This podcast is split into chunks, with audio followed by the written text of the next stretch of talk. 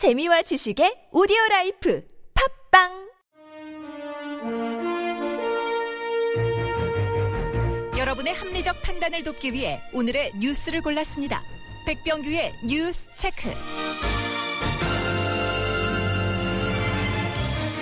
네, 평소 2부에서 뵙는 분인데요. 오늘 단통법 토론 때문에 자 3부에 모셨습니다. 시사평론가 백병규 씨, 어서 오십시오. 안녕하십니까. 네, 자 오늘 첫 소식은요. 아무래도 뭐 롯데그룹에 대한 그. 검찰의 전면적인 압수수색 소식부터 전해드려야 되겠죠. 예. 검찰이 오늘 롯데그룹에 대해서 그 전면적인 압수수색에 들어갔는데요. 네. 본사와 그 계열사 사무실은 물론이고 신동빈 회장과 그 신격호 총괄 회장 등 그 오너 일가의 그 자택도 포함이 됐습니다. 네.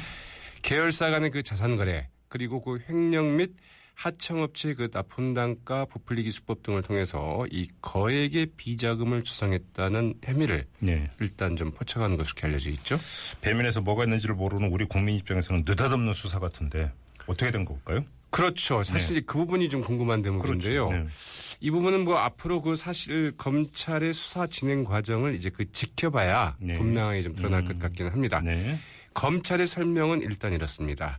올 초부터 좀 내사를 해왔다는 것인데요. 예. 이 정운호 네이처 리퍼블릭 대표의 그 롯데 면세점 입점 로비 사건 있지 않습니까? 예, 예, 이것을 예. 수사하면서 이, 네, 이 롯데 쪽에서의 그 조직적이고 그 방대한 그 증거 인멸이 그 이루어진 사실을 확인을 했고, 네. 수- 어, 그래서 이제 그 수사를 대상으로 늦출 수 없다고 이제 판단을 했다는 것이죠. 음, 네. 이 롯데그룹 차원에서도 그 수사에 대비해서 그 증거 인멸이 이루어지고 있다는 첩보가 계속 들어와서 네. 어, 이 수사를 더 이상 늦출 수 없다. 즉, 그 음. 내사해오던 것을 이제 그 공개 수사로 전환했다는 게 일단 검찰 측의 설명입니다. 그러니까 정은호 대표의 그 혐의점을 수사를 하다가 이제 그 롯, 이 롯데 면세점 이거 연결이 돼서 이제 수사에 들어갔다 이런 설명인 건데 저 그럼 어디까지 갈까요 수사가?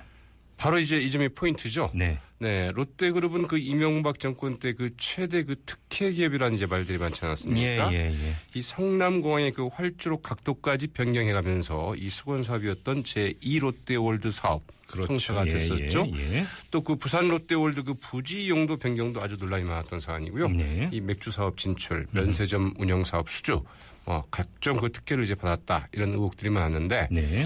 바로 이제 이, 이 때문에 이번 검찰 수사 이 궁극적으로는 그 이명박 정권의 핵심들, 아하, 실세들, 예. 어, 아니면 이명박 정권 때 그 롯데 그 전방위 로비 의혹에 대한 수사로 이어지는 것 아니냐, 어. 즉 롯데 게이트로 가는 것 아니냐는 이제 관측도 나오고 있는데요. 예. 자 어디까지 갈지는 좀 지켜봐야 될 것 같습니다. 이걸 통해서 정권 말기에 다잡기 성격도 함께 띈다 이런 분석이 되겠네요. 그러면 알겠습니다. 한번 지켜보도록 하고요. 자 다음 뉴스로 넘어가죠. 네, 사실 이제 어제 오늘 이렇게 보시면 알겠지만 이 검찰 수사가 연일 뉴스의 전면에 이제 부상하고 있습니다. 네 네.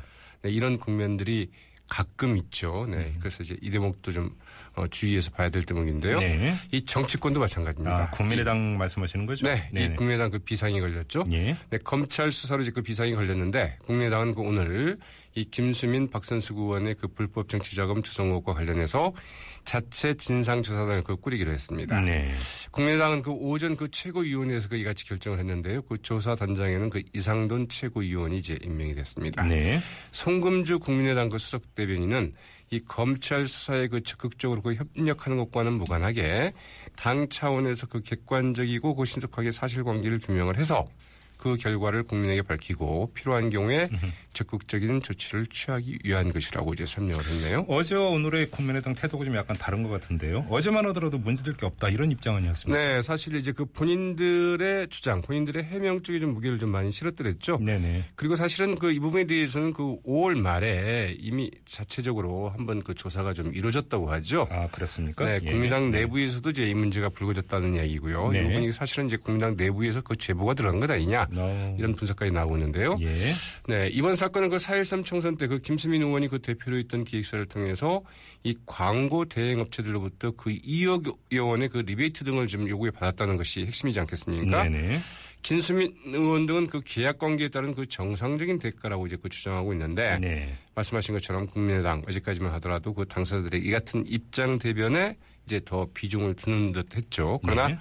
이 새정치를 표방한 그 국민의당이 어떻게 이렇게 마치 뭐 야당에 대한 그 검찰의 수사가 있으면 음, 야당 탄압이다 이런 식으로 나올 수 있느냐는 어, 이 비판 여론을 의식해서인지 네. 오늘 일단 그 선제적인 그 자체 진상 쪽으로 이제 방향을 선회하는 것으로 이렇게 풀이되고 있습니다. 알겠습니다.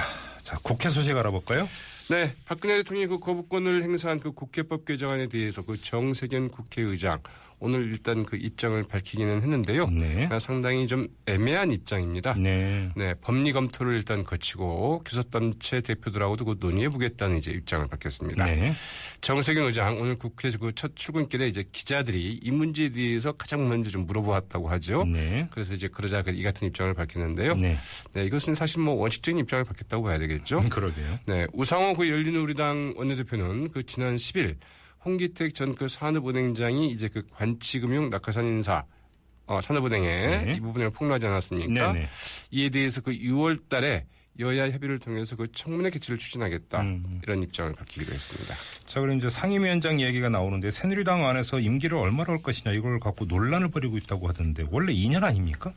그렇죠. 이제 예. 그 국회의장이나 뭐 부의장 다들 상임위원장 하면 일단 2년씩 하- 하고 있고 이제 그 후반기 국회를 다시 구성하지 않습니까? 전반기 후반기로 보통 나누죠. 네. 네. 그런데 그 새누리당은 이 상임위원장 하겠다는 사람은 많고 자리는 이제 모자라다 보니까 음흠. 이 같은 고육지책을 지금 생각을 하고 있다고 그러네요. 예. 이 정진석 새누리당 그 원내대표 오늘 그 이제 그 새누리당 그 경기도 과천 국가공무원 그 인재개발원에서 이 정책 워크숍을 가졌는데요. 네. 이 자리에서 그 전반기 8명, 후반기 8명 등 모두 그 16명이 이 상임위원장이 될 수 있는데 네. 우리 당에서는 그 3선 22명, 4선 2명 모두 그 24명이 상임위원장직을 희망하고 있어서 음, 참 네. 어렵다.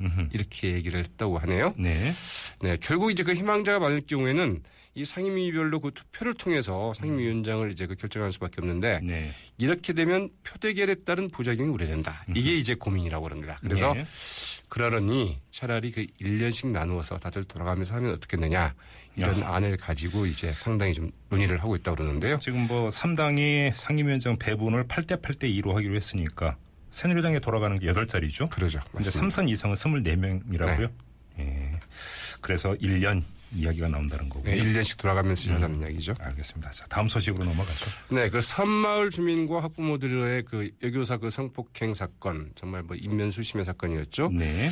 이 사건 초기에 경찰이 그 체포 영장을 신청을 했는데 네. 검찰이 이를 기각했던 것으로 밝혀졌습니다. 오호. 그래요? 네, 음. 이제 오늘 이제 이 피의자들을 이제 검찰에 송치를 했는데 예. 기자들이 도대체 왜 이번 그 사건 송치가 14일이나 걸렸느냐 예. 늦어진 이유를 묻자 이 사건 신고가 접수된 그 지난달 22일 예. 일부 증거자를 확보한 뒤, 뒤에 그 5일 뒤인 그 27일 네, 체포영장을 이제 그 신청을 했으나 검찰이 기각해서 네. 이처럼 사건 송치가 늦어지게 됐다 이렇게 설명했다고 그러네요. 아니, 왜 기각을 했다는 거죠? 네, 이 검찰의 설명이 좀 황당합니다. 예. 검찰은 그 당시 그 기각 사유로 그 도주 및 그 증거 인멸 등의 우려가 없고 네. 구속하지 않고 그 임의 수사로도 그 충분히 수사가 가능하는 가능하다는 이유를 들어서 체포 영장을 기각을 했다고 합니다. 예. 그러다가 그 이번 사건이 그 언론 보도를 통해서 그 파장이 굉장히 커지자 네. 그 지난 3일 이제 부랴부랴 그 사전 구속영장을 그 신청해서 이제 그 발부를 받았다고 하고요. 예. 사- 하루 뒤인 그 4일 이제 그 영장 실질 심사를 통해서 피의자를 모두 구속을 했죠. 네. 네. 당시 그 검찰은 당시 체포영장을 신청을 했더라도 법원에서 이를 그 기각당할 가능성이 크다고 보았다. 그래서 네, 체포영장을 기각을 했다라고 이렇게 음, 설명을 납득이 안 가는 게 지금 3명 아닙니까? 3명. 그런데 증거인멸에는 3명이 서로 입을 맞춘 것도 포함이 될 수 있는 거 아닙니까? 글쎄 말이죠. 법을 모르는 문외한이 보더라도 좀 앞뒤가 안 맞는 이야기 네, 같은데요. 이것은 사실은 굉장히 이 자체가 사실은 검찰이 수사를 다시 한번 해봐야 될 사안이 아닐까 싶기도 하죠. 그래요. 뭐 아무튼 뭐 피의자들 오늘 검찰로 송치가 됐. 좋습니다. 네. 그 목, 전남 목포경찰서 이제 네. 박모, 이모, 김모 씨 등 그 피의자 3명 이 강간 등 그 상해 치상 혐의를 적용을 했는데요. 네. 이제 그 기소 의견으로 뭐 당연히 이제 그 광주지검 목포지청에 송치를 했습니다. 네네. 이들 피의자 3명 기자들에게 그 잘못했다. 피의자에게 그 죄송하다 이렇게 이야기를 했지만 네. 이 공모 사실은 끝까지 완강하게 부인을 했다고 그러죠. 네. 그러나 그 범행이 이루어질 당시에 그 피의자 중 한 명이 밖에서 바로 그 빨리 나와라 이렇게 아하. 말하는 것을 피해 여교사가 그 들었다는 예. 진술도 나왔다고 하는데요. 예. 경찰은 이에 따라서 이들이 그 사전 모의한 것으로 보고 이를 입증할 수 있다라고 이제 판단을 해서 네. 강간 등 그 상해 치상 혐의를 이제 적용을 했습니다. 알겠습니다. 자, 짧게 한 소식만 더 전해주시죠. 네, 한전이 그 죽음의 공법이란 말을 듣고 있던 그 고압선 활선 공법을 폐지하기로 했는데요. 예. 그러나 그 이미 13명의 어, 목숨을 좀 앗아간 뒤입니다. 어허, 예. 네, 활선 공법이란 그 전선 교체를 할 때 그 정전 피해를 그 최소화하기 위해서 전기가 흐르는 상태에서 그 작업하는 공법인데 전기가 흐르는 상태에서 네, 작업한다고요? 이게 뭐 이제 전기가 흐르는 상태도 작업할 수 있다. 이렇게 그 1980년대 그 최신 공법이라고 해서 그 도입을 했다고 그럽니다. 네. 그러나 그 작업자들은 굉장히 위험하다 이렇게 얘기를 했고 예. 어, 지난 25년 동안 무려 13명의 작업자가 이 때문에 그 감전사를 했다고 그러는데요. 예. 최근 경향신문이 이제 이를 보도를 했습니다. 그러자 한전 부랴부랴 앞으로 5년 동안에 그 2천억 원을 투자해서 작업자가 그 전기가 흐르는 전선에 그 직접 접촉하지 않고 작업을 할 수 있는 이 바이패스 케이블 공법을 최대한 활용하겠다고 밝혔네요. 아, 결국은 목숨 내놓고 일한 거 아닙니까? 네, 그리고 그것도 이제 언론이 보도를 하자 예. 부랴부랴 그 다른 대체 방안을 찾은 것이죠. 좀 납득이 안 가네요. 알겠습니다. 자, 오늘 여기까지 듣죠. 고맙습니다. 네, 고맙습니다. 네, 지금까지 시사평론가 백병규 씨였습니다.